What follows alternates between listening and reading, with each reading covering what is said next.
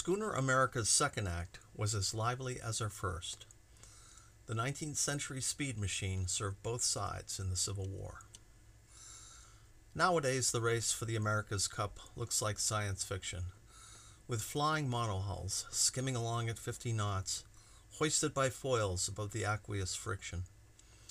It is a sign of how far we've come, however, that the original America, after which the race was named, inspired similar awe when in 1851 the Yankee schooner humbled Britain's fastest yachts in a race attended by Queen Victoria. Who came in second? she asked. There is no second, Your Majesty. The answer was a characteristically British characterization of a blowout. Had the Queen asked, What now for America? the future might have whispered in her ear, Honey, you ain't seen nothing yet. America had a second act, and it would be far wilder ride than her first. Red's Wine Bar, Green Cove Springs, Florida. Why don't we take one of your boats to where they scuttle the America? I asked the guy on the next bar stool. Peter Kyne's company shoots off fireworks all over North Florida from a fleet of pontoon barges. The Confederates sunk her in Dunn's Creek to keep her out of Union hands, and I think I know the exact spot. Soon after, in August 2021, we ventured out, like Simon and Garfunkel, to look for America. We launched one of Kyne's barges into the St. Johns River and set a course for Dunn's. It was only after we reached the spot, a 180 degree switchback in the creek close to its source at Crescent Lake, that Kyne came to the realization that America wasn't actually there anymore. Her scuttling was just a chapter in a history that would continue for another 80 years. Hilarious. I didn't mislead the guy on purpose, and I was flattered that he thought that I might possess secret knowledge about a famous yacht's final resting place. We chalked it up to the kind of miscommunication that happens when plans are made in bars late in the evening. Me, I just wanted a ride to check out some depths and grab a few photographs. Toy for British aristocrats. So, what brought America from the Isle of Wight to Dunn's Creek, and what happened afterward? Ten days after winning the race around Isle of Wight and securing the cup for the New York Yacht Club, America's ownership syndicate sold her to a British noble for £5,000. Lord John de Blanquiere cruised her a bit and celebrated when a letter arrived from the United States disclosing the location of two dozen bottles of very, very expensive wine hidden aboard, and informing his lordship that he was free to dispose of this treasure as he saw fit. De Blanquier then went on to race her a bit too, but in 1853 he sold her to another nobleman named Henry Templetown, a collector of yachts, who spent the season shifting among various yacht clubs to which he belonged. He hardly used America and let her deteriorate at her berth before selling her to a shipbuilder for next to nothing in 1858. Henry Sotheby Pitcher restored the boat to her former excellence, but managed to lose the distinctive eagle that graced America's transom. The carving was later found serving as a sign on Isle of Wight for a tavern named the Eagle, which remained in business until the late 1960s. And now the story gets interesting. Pitcher sold America to an enigmatic character who called himself Henry Edward Deasy some of the time. No record of Deasy exists before he re registered the vessel as Camilla in 1860, and no one has found any mention of him whatsoever after the final year of the American Civil War. Perhaps the most thorough account of America's history comes from a prolific writer researcher who worked the latter half of the 20th century. In his book, The America, the story of the world's most famous yacht, Charles Boswell described Deasy thus On one side of the Atlantic or the other, in print or in longhand, his name was spelled nine additional different ways. Also, while usually addressed as Mr., he was often called Captain, and on at least one occasion he was referred to as Lord Dacey. Just as Dacey's name had never appeared in the yachting press prior to 1860, it did not appear again after 1864. Taking as gospel the assumption that Edward Dacey is not the mysterious mariner's real name, nautical historians have spent more than a century fretting over his true identity. Actually, it matters little. All that matters is that for a brief while in the long career of the Yacht America, the courteous yet careless man known as Dacey sailed her three times across the Atlantic with interesting objectives. Dacey and Camilla disappeared from view for eight months after the purchase, he claiming to have voyaged to the West Indies, although there was no proof of that, and moreover, he had a habit of misinforming customs officers of his prior whereabouts.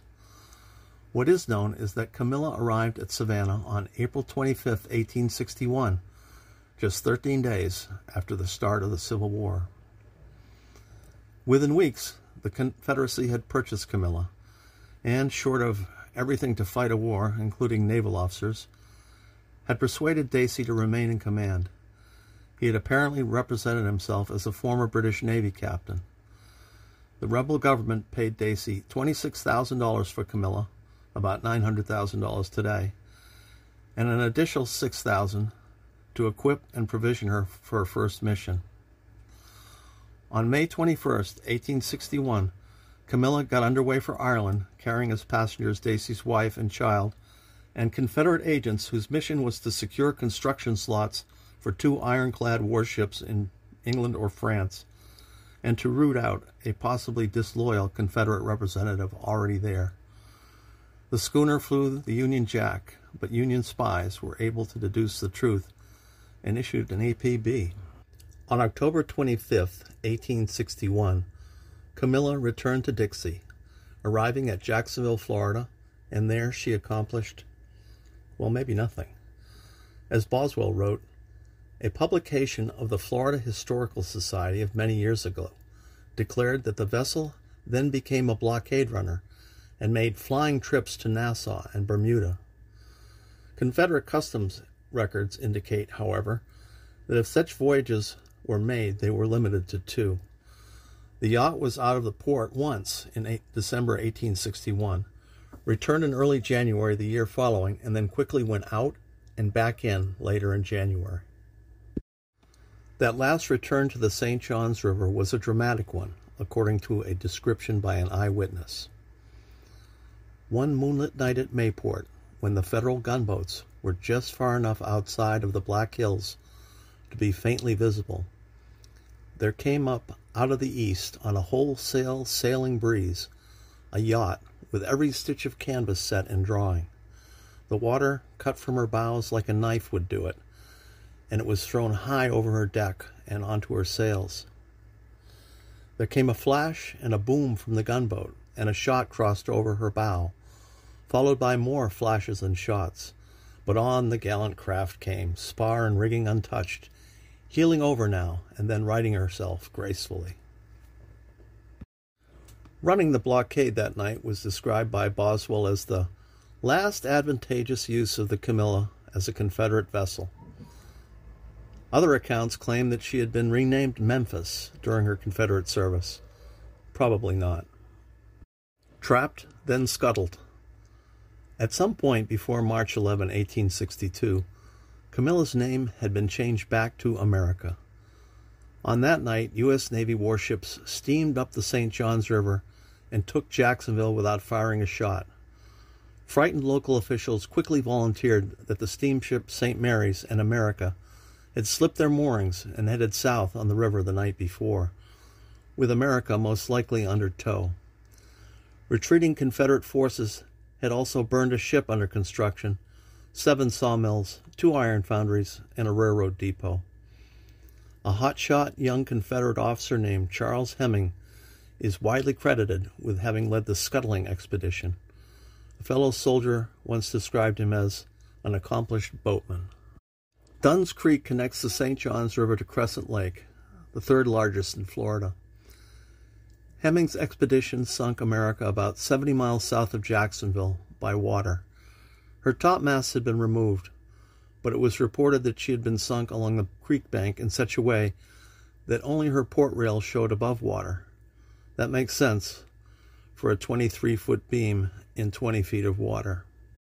America's draft was just over 10 feet, and having piloted trawlers through Dunn's Creek several times, I can only imagine the difficulties the Confederate crew must have had making the tow. The shoal draft steamer St. Mary's was also scuttled about 12 miles further along in another creek at the southern end of Crescent, called Dunn's Lake at the time. A career U.S. Navy lieutenant named Thomas Stevens was in charge of the Jacksonville incursion. He and his fleet commander made capturing America a priority and, according to Boswell, were almost boyish in their enthusiasm to take what may have well been the world's most famous yacht. But where was she? The Confederates launched a disinformation campaign, spreading the falsehood that America had been scuttled at Black Creek, about 50 miles north of Dunn's. Accounts from later in the 19th century continue to name Black Creek in the America story in what today would be considered blowback, defined as disinformation that persists among an unintended audience. In any event, the intended audience was not fooled for very long. Florida was an information sieve for Union intelligence gathering. Sources of information included slaves, Native Americans, and growing bands of Confederate deserters. Ordinary Floridians were beginning to go hungry by 1862, and many would gladly provide information for a pound of bacon. And, then as now, many residents had recently moved down from the north and secretly owed allegiance to the Union. Stevens led a small fleet of gunboats up the St. Johns and was almost immediately rewarded with the information he needed to find America. He found the yacht up Dunn's Creek just as his informant had promised. Stevens sent back to Jacksonville for the gear required to raise a 100 footer, displacing more than 170 tons. Adventurous enthusiasm. Working with one, one author called Adventurous Enthusiasm, Yankee sailors applied themselves to the task. First, they tried to improvise a travel lift by rigging a sling from three trees on the riverbank under the boat to a gunboat alongside, the Darlington. They tried for a week to gain purchase, eventually snapping the trees. An article from an 1872 edition of Aquatic Monthly magazine recounts what happened next. Just as it looked as if the yacht must be abandoned, one of the pickets brought in a lengthy specimen of Florida backwoodsman who said he was present when the yacht was sunk and that she was scuttled by three two inch holes bored forward and two aft.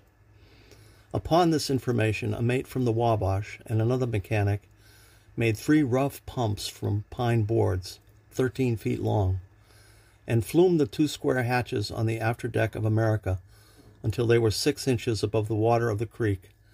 Putting a pump down each flume, with four men to each pump, water was thrown out much quicker than it would make through the five auger holes, and she commenced to rising at once. Presumably, they could have applied the uh, idea earlier, given that they didn't bother to plug the holes until after most of the water had been pumped out. Long story short, America's internal ballast was transferred to the largest gunboat, and thus lightened, the barely damaged vessel was towed back to Jacksonville. Meanwhile, according to Boswell, a resident of the nearby town of Palatka was being blamed for providing Stevens with America's whereabouts. The man, identified only as DaCosta, was accused of being a Union collaborator. He was arrested and reportedly held by the owner of a local grain grinding business of, at Orange Mills, a few miles north of Dunn's Creek along the St. Johns. Stevens gave the mill's owner, Dr. R. G. Mays, a deadline to turn DaCosta over to the Federals. When Mays failed to produce his prisoner, the Union Navy shelled Orange Mills, destroying its buildings. Of DaCosta's fate, there was no mention. Ship of the U.S. Navy, then Ben Butler's.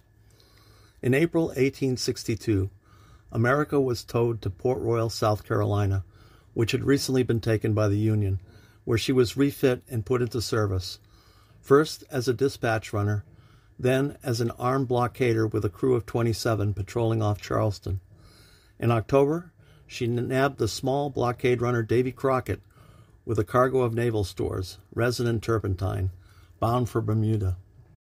After participating in several successful engagements in 1863, America was dispatched to serve as a training ship for the U.S. Naval Academy, which had moved its operations from Annapolis to Newport, Rhode Island for the duration of the war. En route, having been crewed by midshipmen, she was at one point redirected to participate in the hunt for a notorious Confederate privateer. After the war, one of its most colorful soldiers and later a congressman, Major General Ben Butler of Massachusetts, managed to acquire America as his personal yacht through chicanery. In June 1873, Butler bought America at auction using the services of a straw buyer for $5,000. The sale had been rigged, and later became a subject of congressional investigation, which changed nothing. The Navy got a small measure of revenge. When Butler's crew arrived at Annapolis to take possession of the yacht, they found the internal ballast had been removed, with Academy officials claiming the valuable lead ingots had not been part of the deal. Butler connived to get his lead anyway, and a shady deal was struck with the Boston Navy Yard, which supplied the bars at taxpayers' expense. He had her overhauled twice, the first time by Don McKay, the famed builder of clipper ships. He raced America with fervor, and occasionally his opponents were also political rivals, men he hated. After Butler's death in 1893, America languished at the dock, and in 1897, Butler's son gave her away to another Massachusetts politician named Butler Ames, who sold her to a Massachusetts banker Charles Foster, in 1917, who sold her to the America Restoration Fund in 1921, which donated her back to the U.S. Naval Academy, which assigned her the designation IX 41. The Navy, however, failed to maintain her, and belatedly in 1941, she was hauled out at the Annapolis Yacht Yard for some work. Her stern hogged several inches on the railway. Work began on America, but after Pearl Harbor, she was all but forgotten as the yard turned to building torpedo boats for the war. On Sunday, March 29, 1942, a blizzard struck Annapolis, dropping up to three feet of snow on her brick streets and collapsing the shed that housed America. Her run was over. America was destroyed 91 years after her launch. Officially, though, she was one of only three commissioned Navy ships in service during both the Civil War and World War II, the others being the USS Constitution and the USS Constellation. Postscript Scuttler in Chief Charles Hemming went on to have an illustrious life. He was captured by Union forces during a battle in Tennessee, escaped from his prison camp, fled to Canada, and conducted guerrilla raids into upstate New York took a steamer to Cuba, and snuck back to Jacksonville just before the war ended after being lowered into a dinghy from a blockade runner. The Union, as it happened, was very, very good to Hemming after the war. He became wealthy as a Colorado banker, and in 1899 donated a 62 foot high Confederate monument costing $20,000 to the city of Jacksonville, which was erected at Hemming Park. Two years ago, as part of the anti Confederate statutory movement, the monument was taken down and returned to Hemming's descendants and the park renamed. Thomas Stevens, who undid Hemming's work at Dunn's Creek, was rewarded for his competence throughout the war with a promotion to admiral. He was buried at Arlington National Cemetery. A World War II destroyer was named after him. About Henry Dacey. I would like to imagine that he was some kind of time traveler, like a character in the Outlander series. Maybe a sailor of the future who became bored with his flying monohull and wanted to experience the grit and grind of 19th century sailing and blockade warfare. Alas, even as fantasy, this scenario won't hold up. Dacey's last documented act was to take money from gullible Confederate investors, hoping to fund another gunboat from England this just weeks before Lee's surrender. Nobody with the ability to move through time would have the slightest need for 19th century gold.